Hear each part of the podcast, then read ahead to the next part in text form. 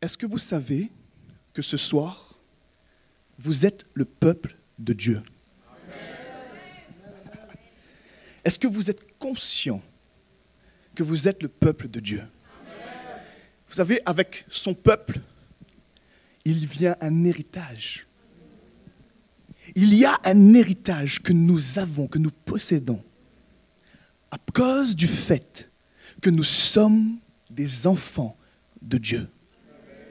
Est-ce que tu sais à quel moment de ta vie tu es devenu un enfant de Dieu? Parce que la parole de Dieu nous montre qu'avant ce moment, tu es une créature de Dieu. Mais pour que tu puisses devenir un enfant de Dieu, quelque chose doit prendre place. Un choix doit être fait. La Bible nous dit dans Jean 1 que dès l'instant où tu acceptes Jésus dans ton cœur, où tu te mets à croire en lui, il nous donne le pouvoir de devenir enfant de Dieu. Vous savez, toute la puissance que Dieu nous a donnée réside dans, dans cet état. Enfant de Dieu. Enfant de Dieu. Le royaume de Dieu ne tu ne peux pas entrer dans le royaume de Dieu en posture debout. Vous savez, lorsque la Bible nous parle qu'il est plus difficile à, alors, à quelqu'un d'entrer dans le royaume de Dieu comme qu'un chameau d'entrer par le trou euh, d'une aiguille.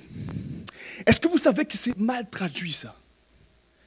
En fait, en réalité, on parle d'une porte, mais qui est toute, toute petite.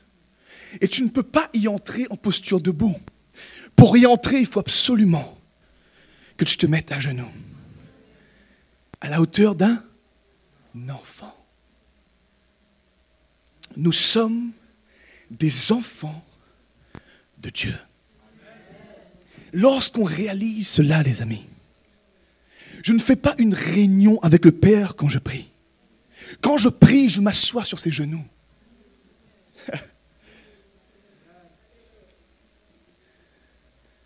Je m'assois sur ses genoux et je l'écoute parler.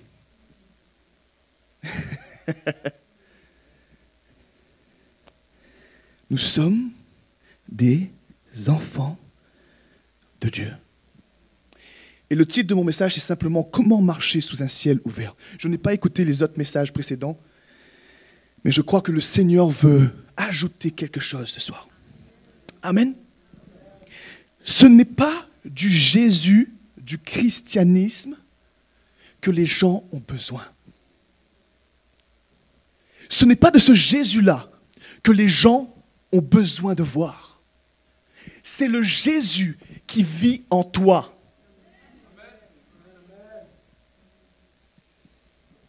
Vous savez, souvent, j'ai moi-même parlé ainsi. Mais lorsqu'on parle de gagner des âmes, lorsqu'on parle de prêcher l'évangile, qu'est-ce qu'on dit? On va amener des gens à Christ. On est d'accord? On le dit tous ça. Mais il y a quelques jours de cela, quelques semaines de cela, le Seigneur m'a interpellé sur cette phrase. Et il m'a montré la chose d'une manière différente, sous une forme différente. Parce que vous savez, les mots qu'on prononce sont tous importants. Jésus, quand il prêchait, chaque mot était choisi, chaque mot avait un sens. Alors, c'est très important, c'est très important de comprendre ce qu'on dit et pourquoi on le dit et dans quel but on le dit. Et qu'est-ce qu'on va provoquer quand on le dit Parce que ça, ça, aura un effet, ça aura un impact. Bien sûr, l'amour que tu portes quand tu prêches fera toute la différence. Mais plus tu seras précis dans tes mots, plus tu vas toucher les cibles dans la vie des gens. Amener des gens vers Christ. Pour moi, j'ai réalisé que ce n'est pas complètement ce que Dieu nous appelle à faire. Dieu nous appelle à amener Christ vers les gens. Vous savez pourquoi je dis ça? Parce que quand on dit amener les gens vers Christ, on se, on se déresponsabilise.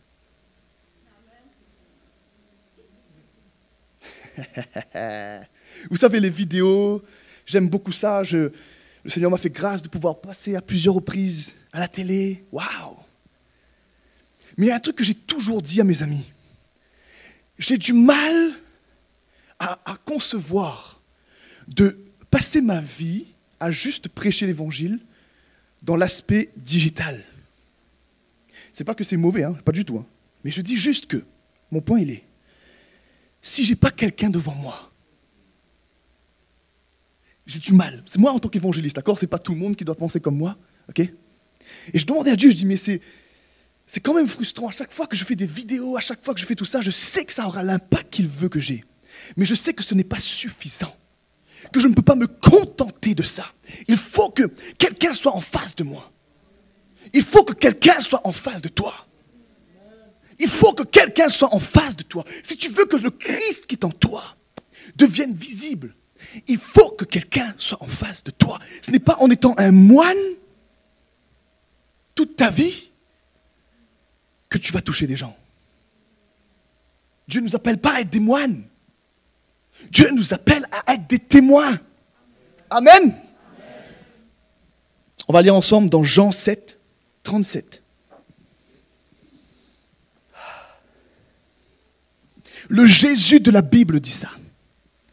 La- le dernier jour, le grand jour de la fête, Jésus se tenant debout s'écria, Si quelqu'un a soif, qu'il vienne à moi et qu'il boive. Un premier point par rapport à ce passage. Vers où tu te tournes? Vers quoi tu te tournes quand tu as soif? Je me suis posé cette question. Est-ce que je vais vraiment à Jésus pour être abreuvé? Ou est-ce que je vais aller vers toute autre, forme de source ou de ressource? Vous savez, c'est vraiment important. Je vous dis, les mots sont très importants. Jésus dit, si tu as soif, viens à moi et je t'abreuverai. Je t'abreuverai. Ça ne parle pas uniquement d'aller prier. Ça parle de vivre une vie à côté, avec Jésus, en face de Jésus. Afin que continuellement, il puisse rester la source qui t'abreuve. Regardez ce qui est dit ensuite. Celui qui croit en moi, des fleuves d'eau vive couleront D'où? De son sein. Comme dit l'Écriture. Oh man. Vous savez, ce passage, on l'a utilisé à plusieurs reprises dans, dans le corps de Christ. Mais à chaque fois je me, que je l'utilisais, le Seigneur me dit, va plus profondément, va plus profondément. Il y a tellement de puissance dans ce que Jésus dit là. Des fleuves d'eau vive couleront d'où? De votre sein, de notre sein, dans d'autres termes, de notre esprit. Alors pourquoi on prie pour qu'il vienne du ciel?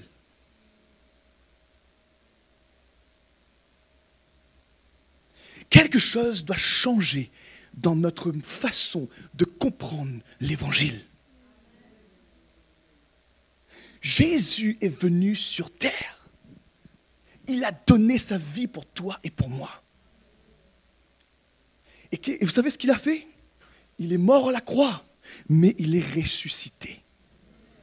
Mais alors pourquoi, lorsqu'il est apparu aux disciples dans Acte 1, pourquoi pourquoi Jésus a dit aux disciples, imaginez-vous, mettez-vous à la place des disciples, Jésus vous apparaît, littéralement, il apparaît ici, là, boum. Et là, il nous dit, ok, on va faire 40 jours de jeûne. Et pendant ces 40 jours, Jésus lui-même nous enseigne le royaume de Dieu. Est-ce que tu vas pas aller voir ton ami au pour lui dire, viens ici Hey, Jesus is here, man. Viens ici, Jésus est là. On est d'accord? Au, moins que c'est juste moi comme ça. Mais c'est normal. Le roi de gloire, Jésus, apparaît. Mais pourtant, qu'est-ce qu'il dit aux disciples? Attendez. Attendez. Attendez la promesse. Que je vous envoie la promesse du Père. Le Saint-Esprit. Survenant sur vous, afin que vous soyez des témoins. Pourquoi il dit ça aux disciples? Pourquoi? Qu'est-ce qui devait prendre place au moment où l'Esprit allait venir sur eux? Qu'est-ce qui devait se manifester au moment où l'Esprit venait sur eux? Parce qu'à partir du moment où Jésus a soufflé l'Esprit, ils ont reçu l'Esprit. Et pourquoi il parle encore d'une autre dimension? Il parle du Saint-Esprit sur nous. Lorsque tu donnes ta vie à Jésus, tu reçois l'Esprit en toi. Et l'Esprit va te guider dans la vérité, il va te faire découvrir Jésus, il va t'amener dans un chemin de guérison, de délivrance, de tout ce que tu veux. Mais il y a un moment où on doit se rappeler que Jésus est celui qui baptise du Saint-Esprit et de feu. Et Jean le Baptiste disait, je ne suis pas digne de délier ses sandales. Celui qui vient après moi, lui vous baptisera du Saint-Esprit et de feu. Est-ce que vous croyez que c'est une option? Non. Parce que quand l'Esprit vient sur toi, c'est pour les autres. Il, il, le faut en toi, plus sur toi pour que cette puissance se manifeste. Que le Christ que tu as découvert dans ton intimité cette puissance vienne sur toi pour que tu puisses le transférer, pour que quelque chose se passe. Et ce passage nous parle des eaux vives. Et je suis allé, creuser dans le grec. Ça tombe bien. Pasteur Omer veut qu'on prêche. Parce que moi, je suis beaucoup dans. J'aime beaucoup exercer le ministère, mais ça, c'est un, bon exercice de rester concentré pour un évangile. Parce que vous savez, lorsque je suis là, je, je sais ce qui se passe dans le monde de l'esprit. Et j'ai envie de déloger ce qui doit être délogé. By the power of God. Mais Dieu va utiliser sa parole ce soir. Amen. Ok. Donc, fleuve d'eau vive. Le mot fleuve, c'est le mot potamos dans le grec. Qui parle d'un courant, d'une rivière, d'un torrent, de flot. Écoutez-moi bien. Ce n'est pas un lac. Cette vie que tu as reçue en toi n'est pas un lac. Ce n'est pas quelque chose de stagnant c'est pas quelque chose d'ennuyant.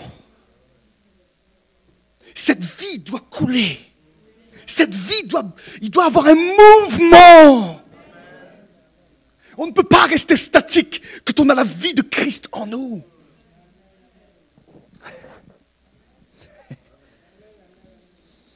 Le mot eau parle de Zoé, euh, Zao aussi, les deux, les deux c'est le même. Et c'est un terme qu'on retrouve 140 fois dans la Bible. Zoé, le mot vie. En fait, le mot Zoé décrit la vie de Dieu, littéralement. Je ne parle pas juste d'une vie qui vient de Dieu. Je parle de la vie de Dieu lui-même. Vous voyez ce que je veux dire ou pas? Je ne sais pas si j'ai les bons mots, mais la vie de Dieu, le Dieu, son vivant, sa vie est en toi. C'est pas rien, les amis. Vous pouvez trouver dans Marc 12, 27, Dieu n'est pas le Dieu des morts, mais le Dieu des vivants. On ne parle pas juste de quelqu'un qui vit physiquement aujourd'hui à Montréal. On parle du Dieu de, de ceux qui ont la vie Zoé en eux. Marc 16, 16, Simon-Pierre dit, tu es le Messie, le Fils du Dieu vivant. Jean 11, 25, Dieu, Jésus lui dit, c'est moi qui suis la résurrection et la vie. Zoé, cette vie de Dieu qui doit couler en toi. Écoute bien, Jésus, c'est pas mal dans ce passage qu'on a lu dans Jean 7. Celui qui a soif, vienne à moi et je l'abreuverai. Première partie. Mais ensuite, Écoute mon ami, c'est pas juste. Le but de Dieu n'est pas juste que tu sois comblé. Hé Le but de Dieu, ce n'est pas juste que tu sois bien nourri, que tu sois bien à l'aise, confortable dans l'église. Le but de Dieu, c'est que des fleuves d'eau vive, des torrents d'eau vive, des, flots d'eau vive, une rivière d'eau vive puisse couler par ton sein. Hey, on on est qui? On est le peuple de Dieu. Dieu nous a fait une confiance incroyable, une confiance extraordinaire, pour que nous puissions aujourd'hui porter. Est-ce que vous êtes fatigué ce soir? Cette vie de Dieu en nous, c'est cette vie-là qui doit couler. C'est pour cela que je vous ai dit au départ, nous ne sommes pas appelés à juste dire aux, euh, dire aux gens, va vers Jésus, va vers Jésus, viens à l'église, il y a un super événement. Non Non, non, non, non, non. Il y a bien plus que ça, il y a bien plus de responsabilité que ça. La vie qui est en toi doit couler. La vie qui est en toi doit couler. Il doit avoir un vase communicant. Quelque chose doit prendre place. Que cette vie Zoé se manifeste.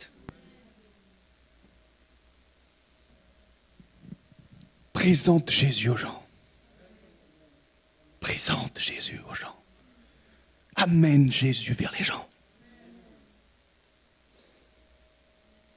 C'est notre responsabilité. Mais écoutez-moi bien. Les, fleuves d'eau vive, tu ne peux pas les forcer à sortir. Ça déborde. C'est quand tu es rempli à un point où tu ne peux plus le contenir. Ouh tu ne peux plus le contenir. Non. Non. Comme Jérémie le dit dans la parole, ta parole en moi brûle. Elle me brûle les os. Je ne peux pas la contenir. Je ne peux pas la contenir. Ça fait combien de temps que tu ne t'es pas senti comme ça? Peut-être que tu, tu crois que ça doit arriver dans l'église. Oui, oui. Il y a des chrétiens qui ont besoin d'encouragement autour de toi. Ils ont besoin de cette vie qui est en toi aussi. Mais écoutez-moi bien, s'il vous plaît, ne résumez pas cette vie, ne la mettez pas dans la boîte du bâtiment. Il y a bien plus que ça qui doit prendre place. Tes collègues, tes amis, ceux qui, sont, qui, te, qui, te, qui, qui ont un contact avec toi, visuel ou physique, peu importe, c'est eux qui ont besoin de cette vie. Donc d'abord, qu'est-ce qui se passe? Tu as soif. Et Jésus, qu'est-ce qu'il fait? Il t'abreuve. Il te remplit. Il te renouvelle. Il te restaure. Il te guérit. Jusqu'au moment où tellement cette vie en toi, elle prend place, ça déborde. Et sans même que tu peux, que tu, c'est même pas intentionnel à chaque fois. Oui, il faut être intentionnel. Mais des fois, tu vas passer dans un endroit, tu vas être dans une maison. Et le Seigneur va agir sans même que tu aies pensé de prêcher l'évangile. Vous savez, ça m'est arrivé une fois, enfin plusieurs fois. Une fois, j'étais dans une maison. On venait dans cette maison parce qu'une personne nous avait appelé, nous a dit, écoutez, euh, vous êtes à ce moment sur telle ville, ok, oui, ok, est-ce que vous pouvez aller voir cette personne parce qu'elle est malade? Elle a un problème grave. Ok, ok, d'accord, on arrive. On prend la voiture. On arrive. On entre. On parle de plein de choses. Et on oublie complètement le fait que la personne était malade. On prêche l'évangile, on parle de, plein de choses. Et puis, à un moment donné dans la discussion, la femme nous regarde, elle fait, mais... Elle se lève, elle marche, elle revient. Nous, on n'a même pas réalisé. Elle nous regarde et dit, mais j'ai plus de douleur. Je suis guéri. Simplicité, la simplicité de l'évangile. Ça déborde. Même quand tu n'as pas l'impression dans tes émotions que tu es rempli du Saint-Esprit. Tu es rempli du Saint-Esprit. Tu vas dans un endroit et quelque chose se passe. J'arrive dans, les boulangeries ou des fois euh, ailleurs ici, les gens tout d'un coup ils me regardent comme ça. Là, je sais qu'il y a un petit démon derrière. et vous savez, c'est euh, mon fils à l'âge de 4 ans, écoutez-moi bien, pour vous montrer à quel point le Seigneur est tellement, tellement simple. On arrive dans une maison, je devais prier pour cette famille-là, un couple, et pour une raison que j'ignore, le Seigneur me dit, amène ton fils. Alors qu'en général, quand je vais faire ça, j'amène pas mes enfants. Quoi. Mais là, le Seigneur me dit, amène ton fils. Et en fait, quand je dis ça à mon épouse, elle me dit, on va lui dire de dessiner quelque chose. Donc ma femme, elle dit, à, elle dit à mon fils, Lucas, dessine quelque chose, s'il te plaît, que Dieu dit à, cette famille. Ok? Donc il dessine quelque chose. Moi, je regarde le dessin, alors là, je, je comprends rien du tout. Je ne sais pas ça veut dire quoi, mais en tout cas, c'est un dessin, c'était bien fait, bon, top. Je l'amène avec moi. On s'assoit sur le divan. Et puis, je commence à partager avec cette, cette famille. Et à un moment donné, l'esprit me rappelle que mon fils a fait un dessin. Et là, je dis, écoutez, je ne sais pas pourquoi, mais le Seigneur a inspiré mon fils à dessiner quelque chose pour vous. Et là, je, je comprends que c'est pour la dame, parce qu'il y avait le couple. Il arrive avec le dessin, il leur montre, au moment où il monte le dessin, elle se met à manifester. Elle commence à manifester. Et là, mon fils me regarde. Et j'ai fait, mon fils, le royaume de Dieu est là. le royaume de Dieu est là. Let's, let's go, let's go, let's go. Come on. Et là, j'ai dit, écoute, j'ai commencé à chasser le démon, j'ai dit de rester à côté de moi. À un moment donné, ça prenait une certaine proportion. J'ai dit, écoute, va jouer maintenant. c'est pas encore, c'est trop pour toi pour l'instant. Il est, il est allé et puis on a fait la délivrance. Suite à ça, suite à ce moment-là, les amis, 110 personnes sont venues à Jésus. Un mois plus tard, on a fait 70 baptêmes. Un mois plus tard, je fais une réunion dans cette même ville de maison, et il y a 110 personnes qui viennent, avec 9 chrétiens. Tout le reste, c'était des gens qui avaient besoin du Jésus qui est en nous. Même mon fils de 4 ans a laissé déborder ce qu'il était en lui pour cette personne. Qu'est-ce qu'on fait? Qu'est-ce qu'on fait, frères et sœurs Qu'est-ce qu'on fait? Des fois, j'ai l'impression qu'on est dans un petit royaume d'église, mais ce n'est pas le royaume de Dieu. J'ai pas de problème avec l'église de Christ, je suis moi-même investi dans l'église, il n'y a pas de problème avec ça. Mais écoutez-moi bien, l'ecclésia de Dieu, l'église de Dieu, c'est toi et moi, ensemble. Attention, ensemble, nous formons le corps de Christ nous formons le corps de Christ. Si tu veux que Christ soit visible, il y a cette dynamique que tu dois amener toi personnellement. Il y a cette dynamique corporative. Vous savez, on parle du dynamisme, la puissance de Dieu, que Dieu veut libérer. Mais vous savez, quand on étudie le mot dynamisme, une partie de la définition dit que c'est une puissance qui vient d'une armée et qui est libérée. On ne parle pas d'une puissance personnelle. Lorsqu'on parle du dynamisme de Dieu, on parle de la puissance qui vient d'une armée. Lorsqu'elle est ensemble et qu'elle prie, lorsqu'elle est ensemble et qu'elle jeûne, lorsqu'elle est ensemble et qu'elle sort, lorsqu'elle est ensemble et qu'il prie, lorsque le, le, frère est en ce moment même en train de prêcher l'évangile. Wouh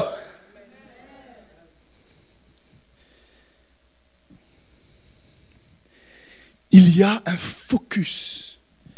Il y a un... C'est comme si le Seigneur me demande d'insister sur le Christ qui est en toi. Le Jésus que tu transportes. Ce lion qui doit rugir et qui ne doit pas rester en cage. Il ne doit pas rester en cage. Ce lion doit rugir. Parce que les gens que tu rencontres ne sont pas ceux que moi je rencontre. La probabilité pour que je rencontre tes amis, ça dépend. Si je suis ton voisin, bon, il y a des chances. Mais de manière générale, tu es peut-être la seule solution pour cette personne. Vous savez, je vais vous donner encore un autre témoignage. Parce que je crois que le témoignage est prophétique.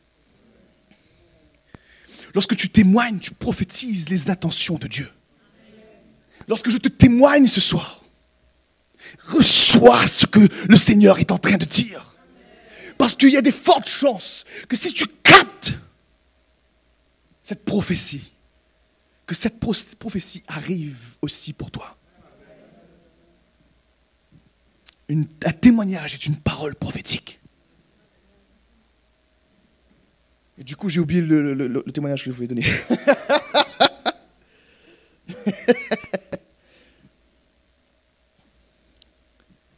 le Christ qui est en toi. La Bible dit dans Colossiens 1, 27, Christ en nous, l'espérance de la gloire. Quelle gloire Quelle gloire De quelle gloire il s'agit ici? Il faut. Alors j'ai une question à vous poser pour répondre à cette question. Je réponds à la question par une question. Qu'est-ce que la gloire de Dieu? Qu'est-ce qui glorifie Dieu? Je vous pose la question ce soir. Qu'est-ce qui glorifie Dieu?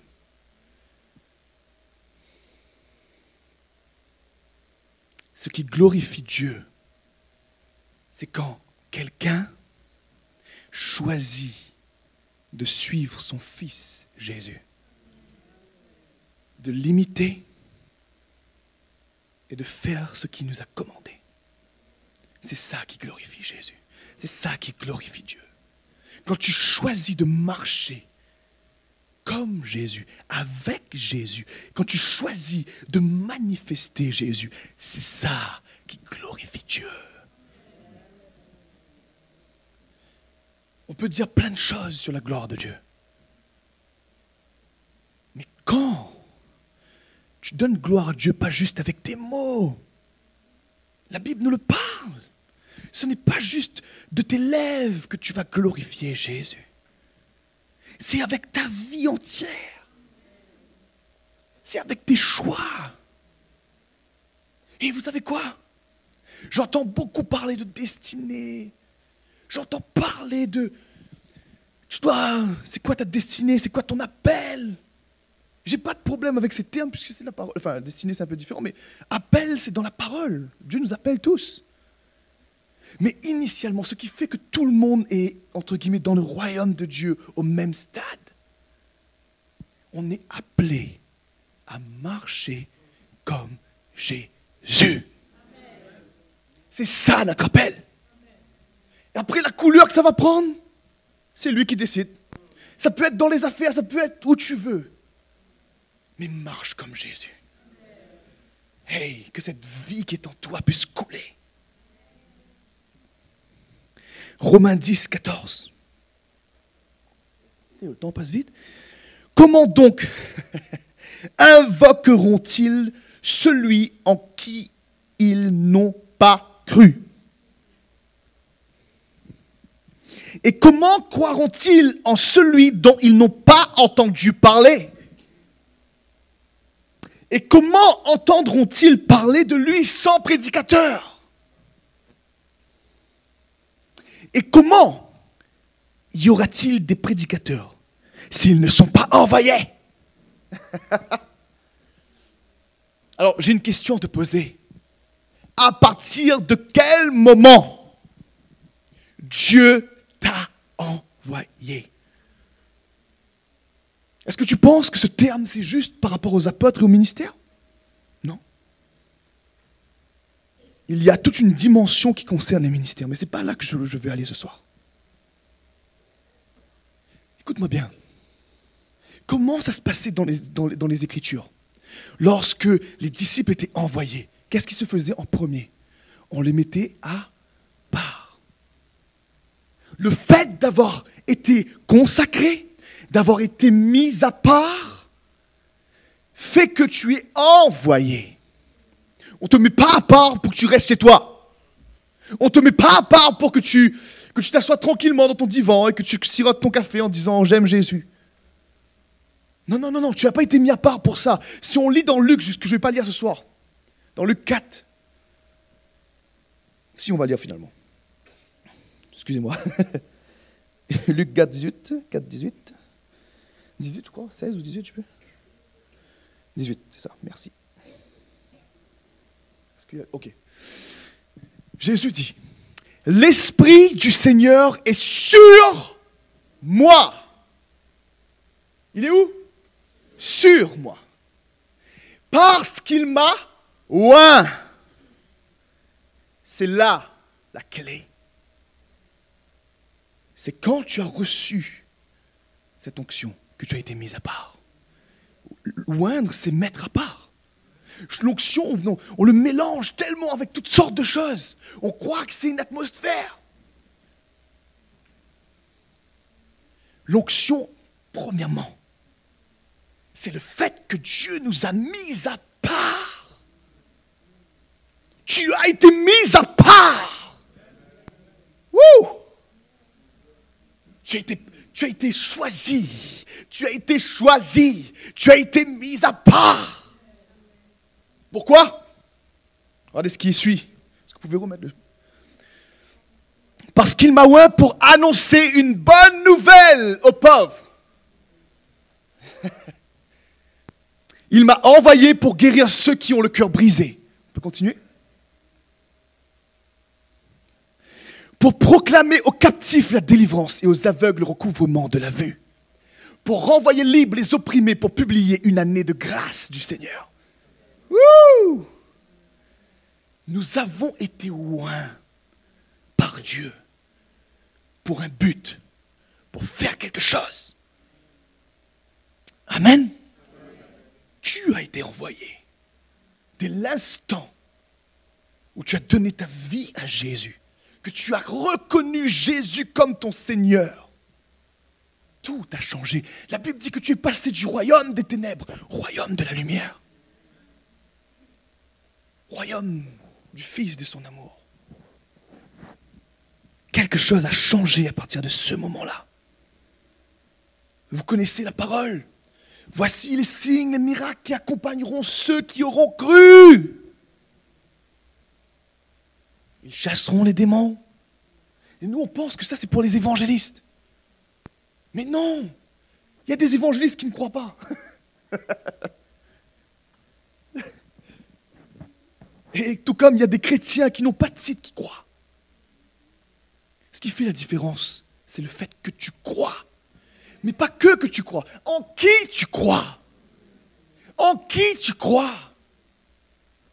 Parce que celui qui croit en moi, des fleuves d'eau vive couleront de son sein. C'est l'effet direct. Dès l'instant où tu commences à croire, quelque chose doit prendre place ensuite. On ne peut pas être réveillé psychologiquement. Dieu n'appelle pas son Église à une foi platonique. Il appelle son Église à une foi qui est basée sur une démonstration de puissance et d'esprit. Where is the power of God? Est-ce que tu penses que la puissance de Dieu, tu vas l'expérimenter juste sur le pupitre ici? Gloire à Dieu, je sais qui sont les hommes et les femmes de Dieu qui passent ici. Je ne suis pas inquiet, je sais que la puissance de Dieu est manifestée, je ne suis pas inquiet. Mais la puissance de Dieu, on est amené à la vivre, à l'expérimenter. Où? Parmi nous. Ce n'est pas juste le pasteur qui doit prêcher. Ce n'est pas juste le pasteur qui annonce l'évangile. On fait ce qu'on peut. Mais notre rôle principal, c'est de vous équiper afin que vous puissiez faire l'œuvre du ministère. Amen. Bon. Il me reste quelques minutes. Pasteur, j'ai jusqu'à quelle heure? Preach. Come on. Parce que là, j'ai fait que ma première partie. Je ne vais pas faire toute la deuxième partie. Parce que j'ai encore demain, c'est cool. Donc, ce n'est pas le Jésus du christianisme que les gens ont besoin.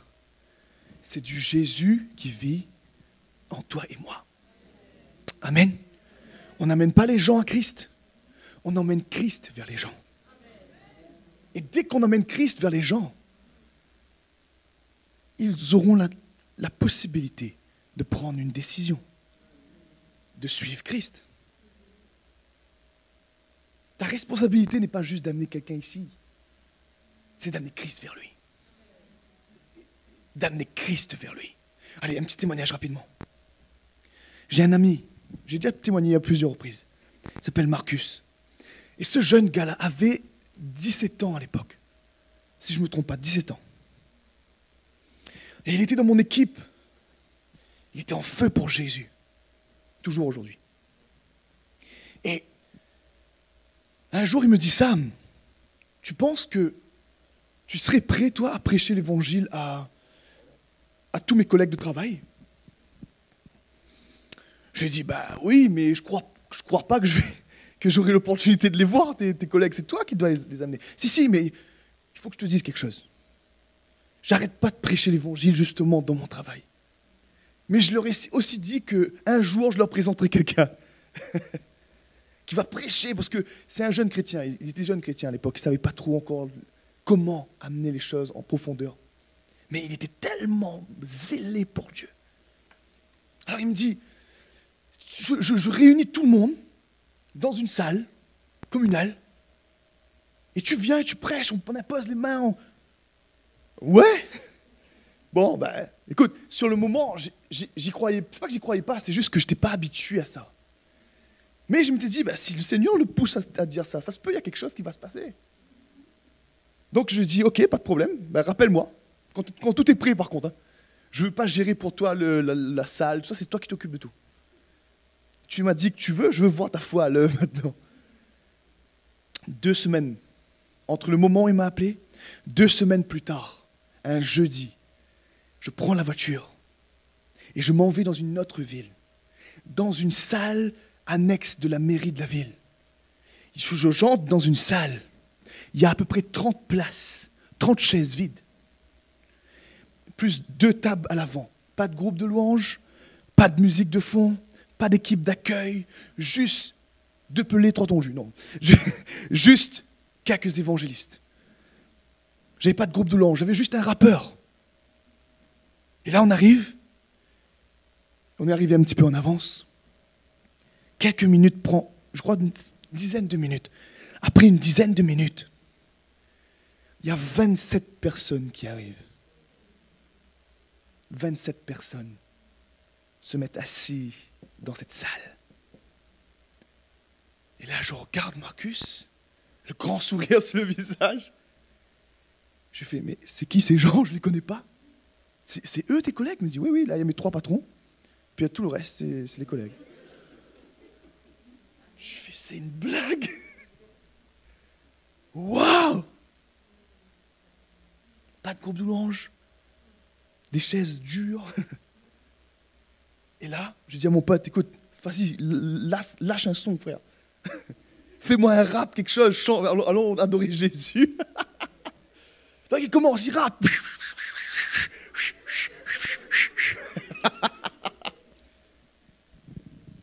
N'oubliez pas, on est des enfants dans le royaume de Dieu. Des fois, on est trop sérieux, je trouve. Écoutez, il rappe. Même moi, je me dis, mais c'est fou, là, je, je sens pas du tout. Je sens rien du tout, je suis sec. Je mon pote qui rappe, on essaie de faire ce qu'on peut. Mais il rappe très bien, il n'y a pas de problème là-dessus. Il aime Jésus, il avait de l'onction. Mais on ne la sentait pas, l'onction, à ce moment-là. je prends la parole et puis je commence. Et puis la première chose que je, demande, je dis, mais pourquoi vous êtes venu ici? Vous savez ce qu'ils m'ont répondu? C'est parce qu'on a été tellement intrigués et touchés par Marcus. Alors, quand il nous a dit qu'il y a son pasteur qui vient, on veut savoir qui vous êtes, on veut savoir ce que vous prêchez. Et là, j'ai dit, wow Et là, je commence à prêcher, simple, mon témoignage, boum. À la fin, il y a 27 mains qui se lèvent. Parce que je fais l'appel. Qui veut aujourd'hui que Jésus vienne dans leur vie? Qui veut accepter Jésus dans leur vie? Bien sûr, je crois que c'est un début, c'est une porte qui s'ouvre. Ce n'est pas le tout de faire une prière du salut. Mais à ce moment-là, c'était approprié. Ils ont levé les mains à l'unanimité. Et le Saint-Esprit a commencé à bouger. Les délivrances, les gens qui crient, les gens qui sont guéris, qui se lèvent, qui courent à l'extérieur. Mais c'était juste le chaos divin. Divin. La puissance de Dieu s'est manifestée. Parce que quelqu'un, un jeune de 17 ans, a choisi d'amener Christ vers les gens.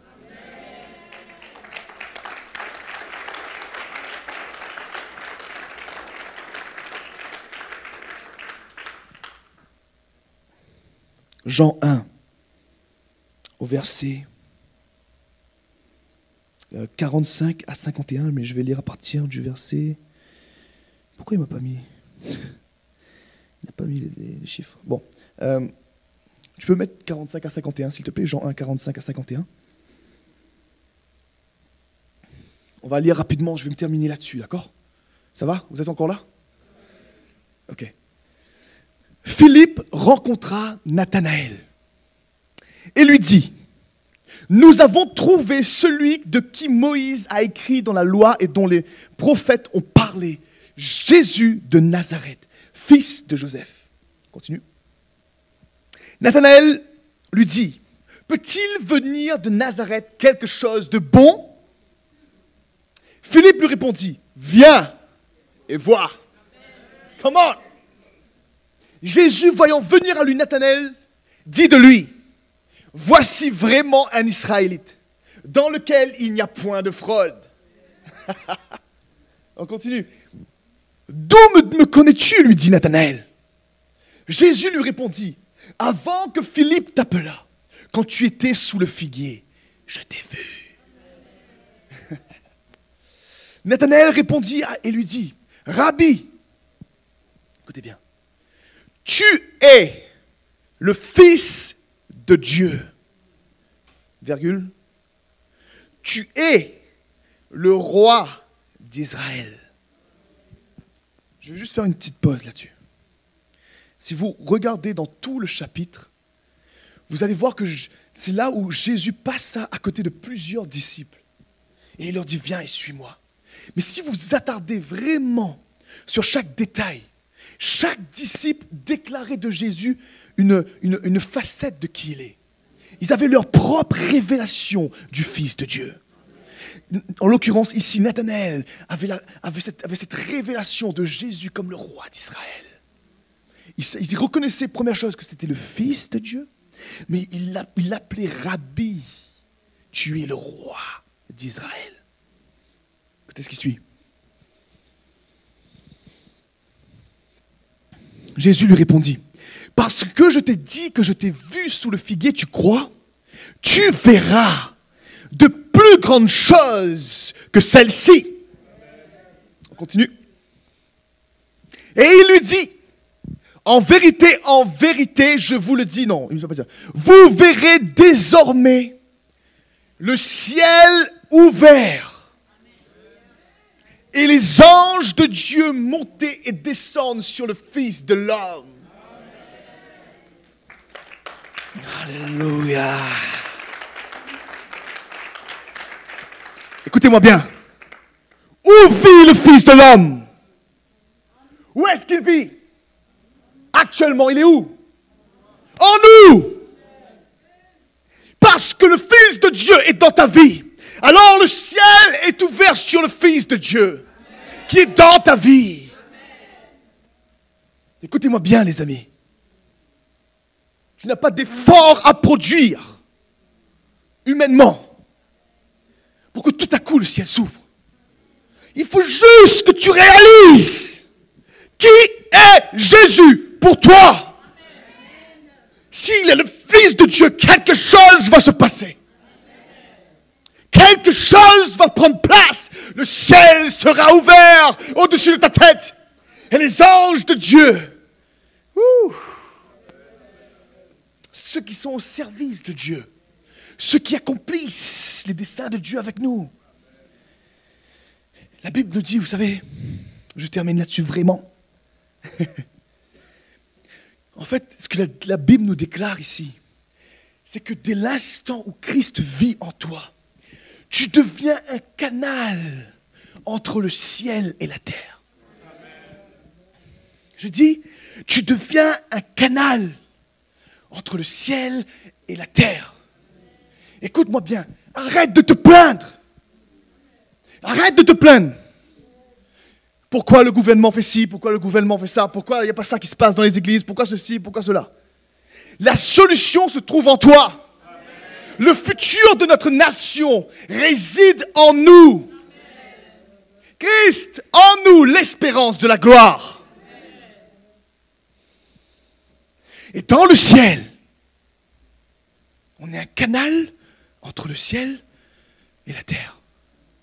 OK? Tout le monde me suit? Dans le ciel, j'ai une question.